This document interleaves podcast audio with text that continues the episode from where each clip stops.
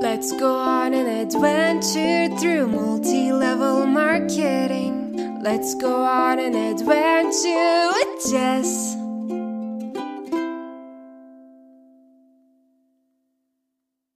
Hey everyone, how's it going? Welcome back to Jess Unfiltered. I'm your host, Jess. Obviously, I am coming at you with a slight cold right now. Part of the reason I haven't recorded recently. Also, I've just been super busy, but I did want to get you guys LuLaRoe Part 2, which is why I'm here today to show y'all the continued deception and lies in the tea for LuLaRoe and this is also related to the LuLaRich documentary. So go listen to part one if you haven't already. I think it's the last episode that I published, and then come back and listen to this episode. Check me out on Twitter at unfiltered underscore Jess. Get a hold of me on Instagram at Jess Unfiltered Pod. I try to check and respond to pretty much all of my direct messages. With that, let's jump into today's episode. So, the first thing that we're going to go over are the Lula lawsuits, as I like to call them. Honestly, the name LuLaRoe is nice because you can just put Lula in front of about every word and it just works, and you know exactly what we're talking about. There was an employee that recently sued LuLaRoe and alleged that uh, LuLaRoe was engaging in racist behavior. This employee was reportedly called a racial racial slur and faced discrimination while at the company. When the employee raised concerns about these racist incidents, they were promptly fired. Obviously, the employee was not happy and a lawsuit resulted from that. There was also a class action lawsuit brought about by a woman named Jessica Ponke who claimed LuLaRoe was an unlawful and fraudulent pyramid scheme. Shocker. In a statement from the class action, complaint, it verbatim says, quote, since its inception in approximately 2013, the LuLaRoe pyramid scheme has generated billions of dollars in revenue and at one point had approximately 80 to 100,000 consultants, all including plaintiff defined below, which is Jessica Ponke, who paid thousands of dollars for the initial opportunity to purchase from LuLaRoe clothing items for the purpose of selling such items. However, from its inception to at least the middle of 2017, LuLaRoe Consultants' primary income was derived from their ability to recruit other participants into the LuLaRoe scheme rather than the sales of products to ultimate users. Which, right there, definition of a pyramid scheme you make money from recruiting. Another lawsuit, we've got the My Dyer lawsuit, which is touched on in the documentary briefly. So, My Dyer is a company and they brought about a $49 million lawsuit. My Dyer claims that LuLaRoe has unpaid invoices, alleging that the family in charge of LuLaRoe were using shell companies to hide money and assets. My Dyer claims that Mark, which is Deanne's husband, so Mark and Deanne are the owners slash founders of LuLaRoe. Technically, Deanne is the founder. But Mark, Deanne's husband, said to my Dyer supposedly, quote, Look, guys, I'm not going to pay you an effing dime unless the judge orders me to pay it. And Deanne and I will take our two or three hundred million dollars to the Bahamas and F everything. End quote. Mark and Deanne deny saying this, and LuLaRoe has countersued My Dyer for a measly one billion dollars with a B.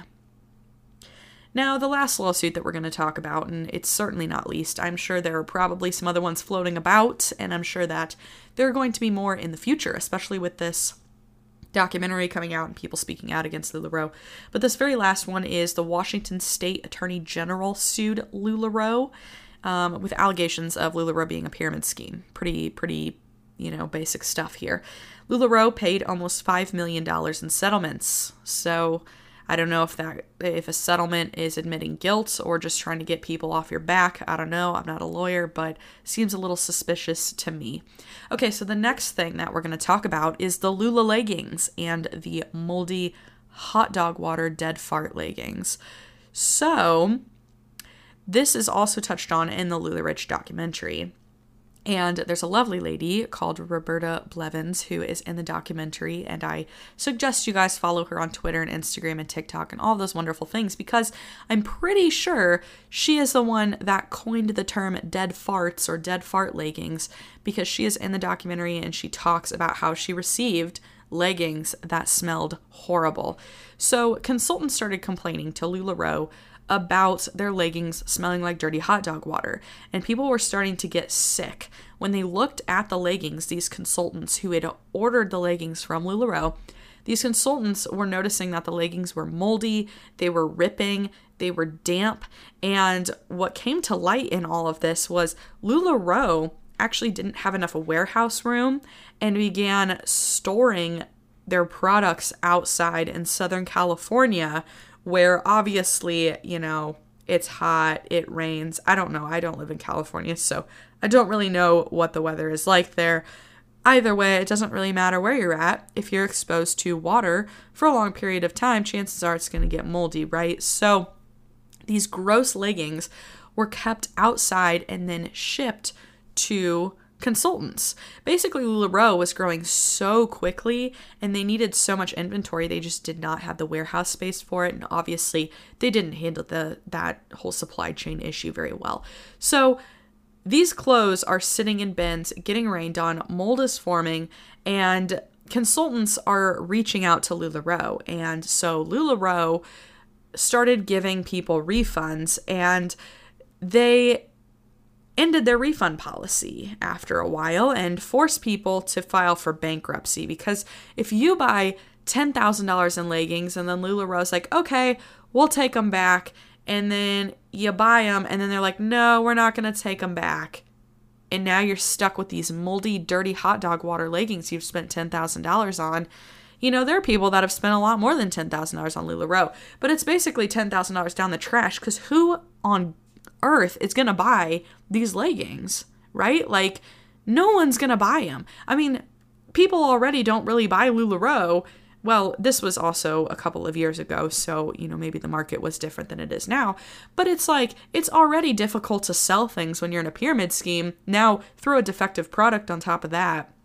I don't even know if defective is the right word. It's just more like you know a product that's been damaged due to you know poor management poor, supply chain management. But but anyway so people were not able to get their money back on these items for a while. You had people filing for bankruptcy. You had people losing their homes and their cars and as of 2018, so Roberta Blevins uh, reported on Facebook that people are still receiving moldy leggings. And I, th- I think all of this went down around 2016. So even two years after this moldy leggings incident started, Roberta reported that people are still receiving stinky, nasty leggings. Now, Bloomberg Business Week reported that in 2017, LuLaRoe made an estimated $2.3 billion in revenue. Now, I understand that revenue is not the same as profit. I preach about that on the, all the time on this channel because Huns love to say, oh, look how much money I made, and they never show you their expenses. But a company who has made $2.3 billion in one year, and when Mark was supposedly quoted as saying he has hundreds of millions of dollars, you're telling me that you don't have the money or the compassion or enough heart to give people money back for these defective products that you're shipping them? Like if anything take a loss that year. You know even if your if even if your expenses are 2.3 billion and you're bringing in 2.3 billion you're bringing in 2.3 billion because you're selling people a defective product. Like it's just so incredibly unethical that Mark and Deanne, the owners and founders of this company, can sit back in the Bahamas and give people crappy products that are not what they bought and then say, "Oh, well, you know, not our problem." Here's a quote from Mark. Okay, Mark says, "Quote, I don't feel like we have much to apologize for. I'm empathetic and I'm sorry some customers had a bad experience, but I don't feel that the company is in a place where a blanket apology is necessary." End quote that is like the definition of gaslighting right there, right? So, like, you're like, hey, I'm gonna spend $10,000 on clothes. And, you know, in your mind, based on your contract with LuLaRoe, you're supposed to be getting, you know, a certain level of quality. And then they ship you clothes that are defective, they're ripped, they have holes in them, they're moldy, they stink. That's what you get. And you're like, uh, what? This isn't what I signed up for. And then Mark and Deanne are like, well, you just need to work harder to sell the clothes. It's it's not our fault. We didn't do anything. I'm not going to offer a blanket apology. You know, I'm sorry you had a bad experience, but that's your own fault. You just need to learn how to sell them. Like this is why MLMs are just so toxic. Just this whole hustle culture of like the MLM can do no wrong. There's no accountability here. It's just truly an awful situation. And I'll be honest, I'm a little bit confused on the whole refund thing too because like some things that I was reading insinuated that like for a brief point in time LuLaRoe gave refunds and then they abruptly ended it. So like in my mind that's what happened is like they sort of admitted fault and were like okay we'll give you refunds. But then they were like no never mind. So if anyone who is involved with LuLaRoe in this time you know has any like information for me on that I tried to find more info on the internet and it was a little bit sparse in that regard. So as far as like the refunds no refunds um it is factual that there were people who reportedly, or at least one person who did have to file for bankruptcy. This person lost their home, their cars. It's an article on Good Housekeeping um, because they couldn't get their money back for this LuLaRoe stuff. So, again, I have a little confusion around around the refund stuff, but uh, anyway, we'll keep going. Long story short, um, yeah, nasty leggings, LuLaRoe not taking accountability. Next, we'll talk about the Lula Cruise. So, the top 1,500 consultants get to go on a cruise at LuLaRoe. In 2020, the cruise was actually canceled, but it was planned to go to Florida, Mexico, the Cayman Islands, Jamaica, and the Bahamas. And to qualify for this cruise, you had to have $12,000 in sales before tax and shipping for six out of eight consecutive months.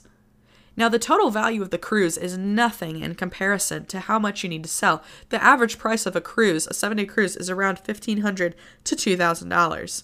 And this isn't a vacation. A lot of consultants really saw it as like a networking opportunity and not so much like a, a vacay. Now, LuLaRoe today. So, this documentary, this LuLaRich documentary, came out earlier this year. Go watch it if you haven't already. I mean, this this podcast episode will not make up for the experience that is LuLaRich. But anyway, go check it out. Um, there's a lot of comments on LuLaRoe's Twitter, a lot of comments on LuLaRoe's Facebook page, Instagram, things like that. So the public is really not in LuLaRoe's favor. There have been so many articles written by a lot of just, you know, journalists, and they featured Roberta Blevins and uh, a couple of other people from the documentary and from or from the docu series. So yeah, they they publicly like their pu- publicity wise like LuLaRoe is suffering. The company, however, is still going and the company did share a statement recently and it said, quote, "We continue to bring greater focus to our mission of improving the lives and strengthening families through the principles of entrepreneurism while continuing to educate small business owners about the opportunities found in personal responsibility and individual choice." End quotes. Now, I'm a huge, huge advocate for personal responsibility and individual choice, but that also should fall back on you as a company to uphold your end of the deal. If you tell people, "Hey, this is this is the opportunity that we're going to give you," you know, like that's that's I think what bugs me so much about multi-level marketing companies and LuLaRoe specifically is their lack of accountability and their lack of personal responsibility to just be truthful. You know, like when those consultants bought those leggings and when those consultants were shipped a defective product, it is not their fault and not their responsibility that they can't sell those. It's LuLaRoe's fault, and LuLaRoe is not holding up their end of the bargain to provide their consultants with a product of a certain level of quality that they expected when they placed their order. So, LuLaRoe has no right to talk about personal responsibility here because Mark and Deanne have refused to take any responsibility whatsoever for the conditions that their consult or the things that their consultants are going through. You know, like they're shipping someone defective products and that person files for bankruptcy because Mark and Deanne will give them a refund for a defective item. And then they have the audacity to say that, you know, they promote personal responsibility. Okay, you do for everyone but yourself, apparently. So it's just very hypocritical. Not a fan of this company, obviously. So the LuLaRoe Huns, unfortunately, the people that are still sucked into this pyramid scheme, are unfortunately bringing the ratings down on Amazon. So if you can, go to Amazon Prime. make sure you give the LuLaRoe docu-series a five-star review because us anti-MLMers and the general public who, you know, can think for themselves, we all are bringing this rating up. That is fantastic, but unfortunately, there's a bunch of one-star reviews uh, because yeah, there are people out there who are still involved with LuLaRoe who are taking personal offense to all the things that are said in this documentary. Now, lastly, the onboarding package for LuLaRoe has come down quite a bit. It was thousands of dollars, and now it's just under $500, and you get 65 pieces of inventory. I believe it's $499 because, if I'm not mistaken, the Federal Trade Commission classifies anything as $500 or greater as a scam or potentially a scam. So, you know, to get around that, they just took a dollar off. Now, in 2017, LuLaRoe did have around 80,000 retailers, and I am happy to report today that that number is down to around 17,000. So I don't want to be happy that there's 17,000, but I'm going to be happy about, you know, the fact that they lost about 63,000 consultants since 2017. I mean, we can just keep trending in that direction, and I think we'll be good. And I hope, especially after COVID, you know, a lot of people, that I feel like during 2020, they joined these multi level marketing companies hoping they could work from home and be safe and, you know, all that jazz. But now that COVID's kind of starting to, you know, we're, we're kind of getting over that hump, I really hope that because people aren't making money in these scams, that they're like, okay, I'm going to not be involved with a pyramid scheme anymore. And then they run the other direction. So I'm hoping our MLM, you know, what attrition is, is getting higher, right? Like, I, I hope that a lot of people are just quitting like crazy and I don't want them to join. Because attrition is like, you know, people joining and then quitting. I don't want people to join at all. I just want people to quit and then not join. So hopefully in 2022, you know, we'll all have realized because, you know, with the help of the anti MLM community and with the help of this docu series, we'll will get people to to make good decisions and not join these scams. So with that, I don't have anything else for today. I do hopefully plan to post a YouTube video at some point. I've just been so incredibly busy lately. We're coming up on Christmas time and at least for me it's it's pretty wild. I've got a couple Etsy shops and yeah, I've, I'm my some of my products are going into a retail store near me, so I've been trying to get my inventory levels ready and I make all of my stuff myself. And it's like a lot of work, and I just spend hours and hours and hours making things. And so, yeah, that's a big reason why I haven't been posting lately. But I hope that um, I can post again soon for y'all. And thank you guys so much for listening. Bye.